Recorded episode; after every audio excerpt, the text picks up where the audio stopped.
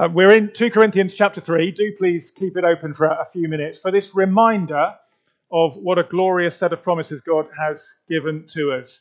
And uh, I don't know if you can work out what the connection is, but well, it's kind of the slide kind of gives it away really. But we've got some some a cola flavored drink, uh, we've got some medicine, and we've got a 10 pound note. I read an article on the on the BBC website. It was about a man who had been arrested. In fact, he'd been jailed for quite a few years for his part in what was described as the most serious fake medicine fraud uh, in recent British history. Basically, he'd been involved with this, this big plot, big uh, uh, money making plot, millions of pounds, to bring into the country fake doses of medicine, which looked like real medicines, but in fact only contained a fraction of the dose. So it was not only a, it was a very clever fraud, but it was a highly dangerous fraud because if, if you were a patient who got given this medicine, it wouldn't have what you needed in it. Uh, it wasn't the genuine article.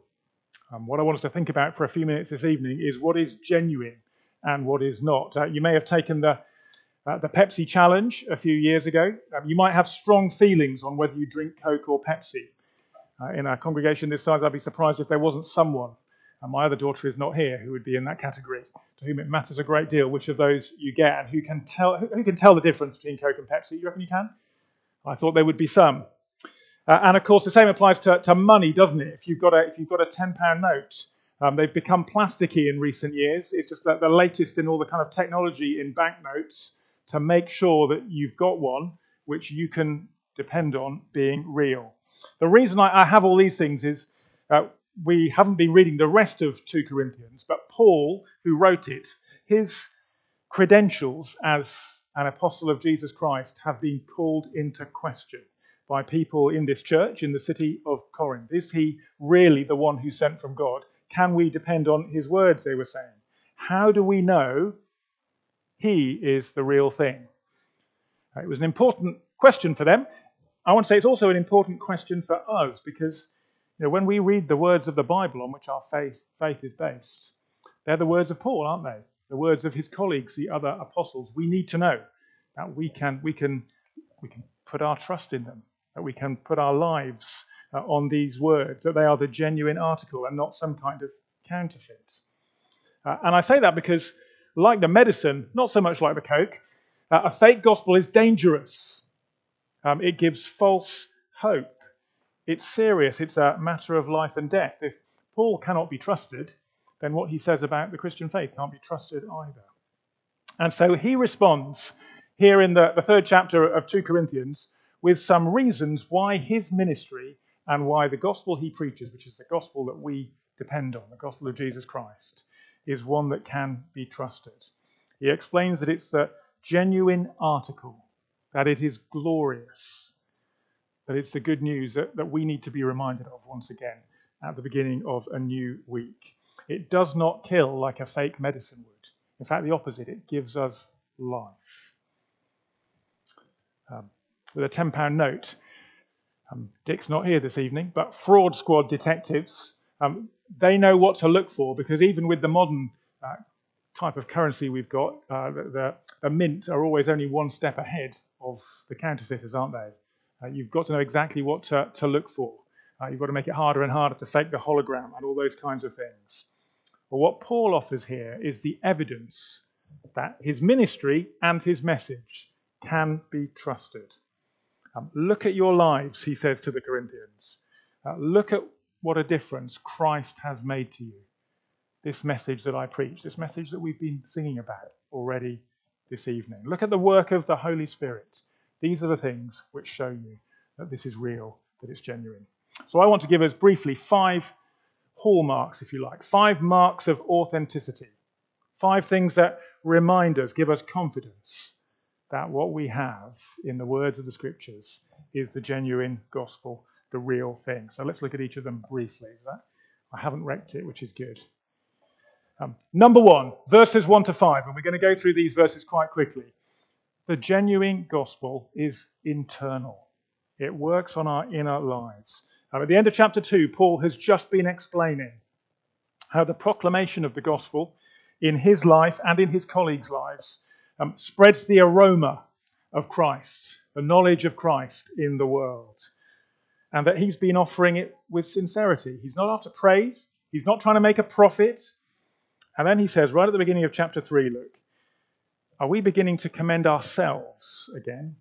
Or do we need, like some people, letters of recommendation to you or from you? Have you ever had a letter of recommendation? Or a certificate of authenticity for something? You probably have when you stop to think about it. They can be very useful, can't they? Uh, but they're not foolproof. Um, I don't know the details of the story, but I imagine all of those fake medicines which came into the country looked like they had all the right paperwork with them to get them through customs, but they were fakes. The real test is do they work? What effect do they have? The real test for the medicines was internal, wasn't it? What impact do they have on people's lives? It's the same with, with the gospel, with Paul's ministry. So he says, verse 2 You yourselves are our letter, written on our hearts, known and read by everybody. You show that you are a letter from Christ, the result of our ministry, written not with ink, not a printed letter, but written with the Spirit of the living God. Not on tablets of stone, but on tablets of human hearts. That's the first real test of the genuine gospel, genuine Christian ministry. Does it bring a change, a change on people from the inside? The Corinthians themselves, for all their flaws, and they had many, were Paul's evidence that this was in fact the case. He didn't preach a message of law, give them a series of commandments, and say, This is what you have got to do moral requirements or religious requirements. He gave them a gospel of grace, a gospel of God at work in their lives, changing them from the inside by the work of the Spirit. That is the first sign that God is genuinely at work in someone's life. It still is. And it's the first reason we have that we should believe this gospel that Paul preaches. The gospel is internal, it's about the work of the Holy Spirit in our hearts, making a difference. Secondly, the genuine gospel brings life and not death. Uh, verse 4 Such confidence we have through Christ before God. Not that we are competent in ourselves to claim anything for ourselves, but our competence comes from God. He has made us competent as ministers of a new covenant, not of the letter, but of the Spirit. And then Paul says, For the letter kills, but the Spirit gives life. Basically, it's this it's no good telling someone what to do if they can't do it, is it? If there's a, a drowning man, it is no good saying to him, just swim over there. He can't do it if he can't swim. He needs rescuing. It's the same with the letter of the law and the gospel of the Spirit. The Old Covenant, as it's called, the law of Moses, in the opening chapters of the Bible, opening books of the Bible, it served a purpose. It's good. Its purpose was to show the people of God what God's will was, and also to reveal that they couldn't live up to it for themselves. The letter kills, it revealed their shortcomings. Uh, it showed them, it shows us where they are, it shows us the trouble we're in on our own. No one ever became a Christian by trying to be good enough before God. That's why Paul has always avoided calling on them to, to keep the law or to try to be better than anyone else. It doesn't work. Might make them feel a bit better for a while, but it's fake. Instead, he's preached grace over and over again. The only way to be saved by God. We know this, don't we? And yet we need reminding of it because we're so tempted to feel like we need to do a little bit better next week. Well, yes, we do but not by our own efforts, only by the work of the Spirit of God in our lives. That is the Spirit's work. Uh, the law, the letter, just shows us where we go wrong. The Spirit gives us life and begins to change our hearts because it's the power of God. So the genuine gospel brings life, not death. It gives us hope uh, in the midst of our struggles. That's the second piece of evidence that we can trust Paul's gospel, that it's genuine. Thirdly, verses 7 to 11. The genuine gospel has a glory that is permanent, it's not temporary. these verses are not the easiest verses in the New Testament. I'm going to admit that. I would say, actually, I, think 2 Corinthians is in some ways the hardest of Paul's letters to get. Well, I found it one of the hardest to get my head round in places. And some of these verses are a bit tricky. Um, but have a look at them.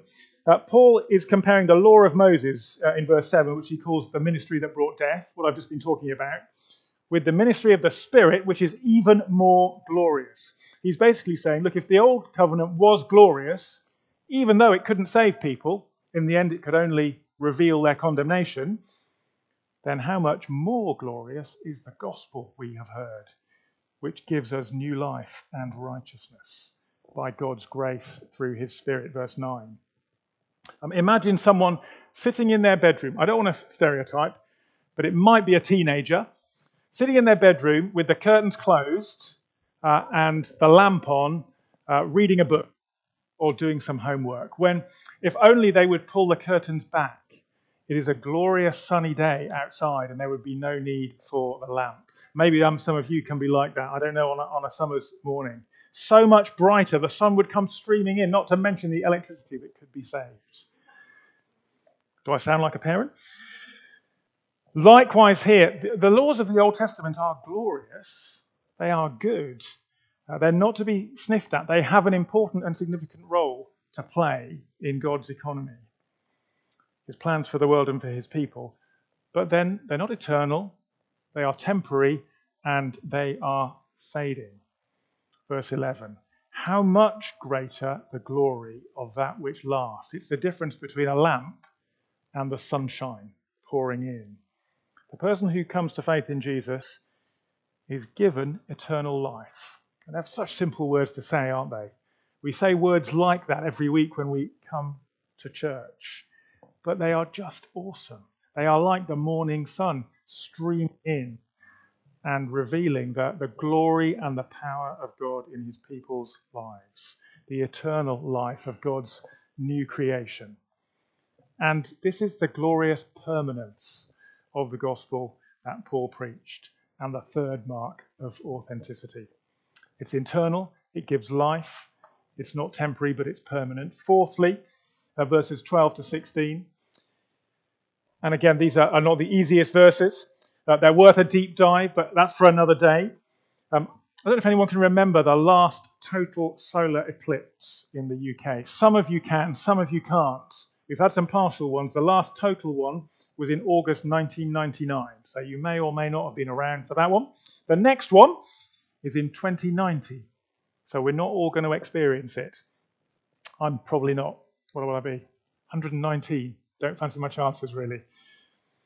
But if you were around for that one, you might remember the various warnings that were put out through the media leading up to the eclipse. Quite a big event, you know, all kinds of writing uh, and, and, uh, and excitement about it.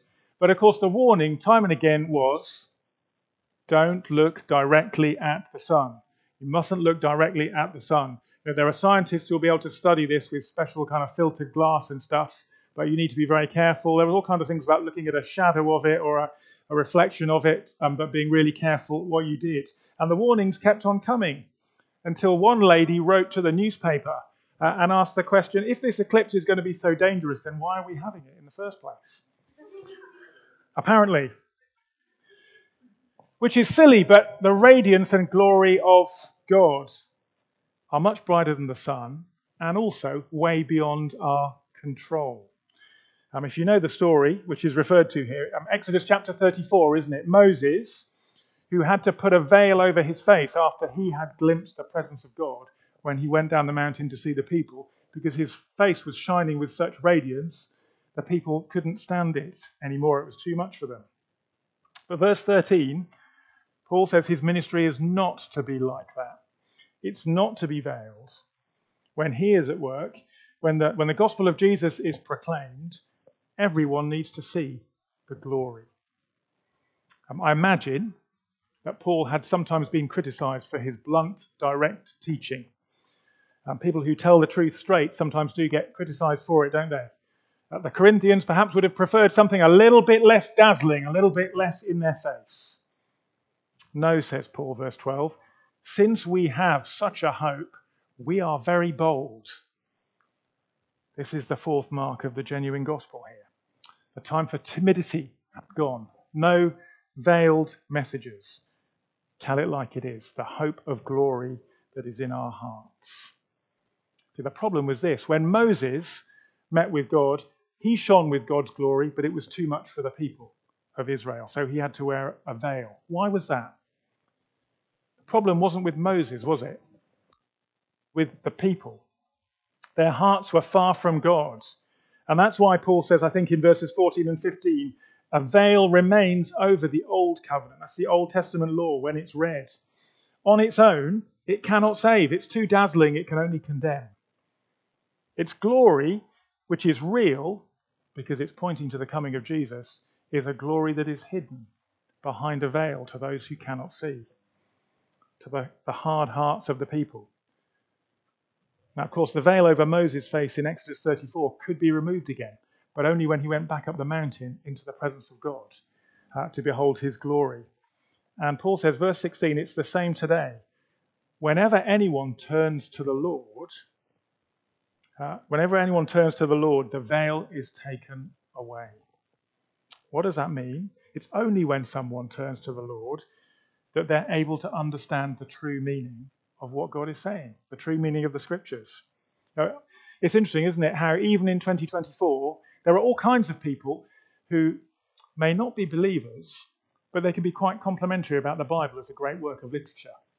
Um, I remember, do you remember a few years ago? Um, it was the was it the 400th anniversary of the King James version of the Bible, and there were all kinds of kind of things. There was something on TV, even articles saying what a wonderful work of English literature this was, but not recognizing that this was the very word of God, written in the common common language of its day. Why is that? Because for people who haven't turned to the Lord, Paul says their hearts are veiled. They cannot behold the glory that is there. Um, again, it's a real reminder that, the, that coming to know God is not about human effort, it's about His work in people's hearts, in people's lives. The work of the Holy Spirit. Uh, and now in Jesus Christ, the way to eternal life is known. That's the great hope that Paul is sharing with the Corinthians. It's a gospel to proclaim. So, fourthly, the genuine gospel gives us boldness, not timidity proclaim it, and let God do his work. And lastly, the genuine gospel brings freedom and not bondage. Verses 17 to 18. Now the Lord is the Spirit, great bit of Trinitarian theology going on there. And where the Spirit of the Lord is, there is freedom. And we, who with unveiled faces, in other words, we we know the Lord, we have seen the Lord. We who with unveiled faces all reflect or contemplate the Lord's glory are being transformed into his likeness or his image with ever increasing glory, which comes from the Lord who is the Spirit. And in many ways, this takes us back to where we started with the idea that the Corinthians were Paul's own letters of recommendation, not written on tablets, but written on hearts, because the Spirit was at work in them internally. What's the work of the Spirit within, within God's people? To bring us freedom to free us freedom from sin, freedom from its power, freedom from its consequences. No longer separated from God because his Spirit is dwelling within us, bringing us back to him through the work of the Lord Jesus. So that now we can look on God with unveiled faces, not confused, not dulled to the truth, but knowing his salvation. So, the final mark of the genuine gospel is that because it comes by the Spirit's work, it can bring about genuine change to our lives. Not that we will be perfect yet, but one day we will. Not that we're sinless now, not this side of eternity, but that every step the Lord leads us on is one on a path that He's going to bring to completion. And we're going to be back in Philippians again next week, where we've been for the last few weeks, and those reminders there that He is the God who will complete in us what He has started. By God's great uh, grace, He is transforming His people into His likeness with ever increasing glory.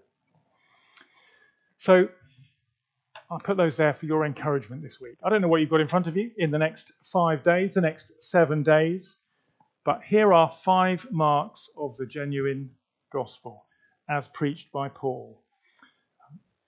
They stand as a reminder of what it means to be someone who has been rescued by Christ, someone who has eternal life, someone who is freed to be changed from the inside out, someone who is freed to speak boldly by the Spirit of what God has done. What do those things look like for you on a Monday morning this week? or on a Tuesday afternoon or a Wednesday evening.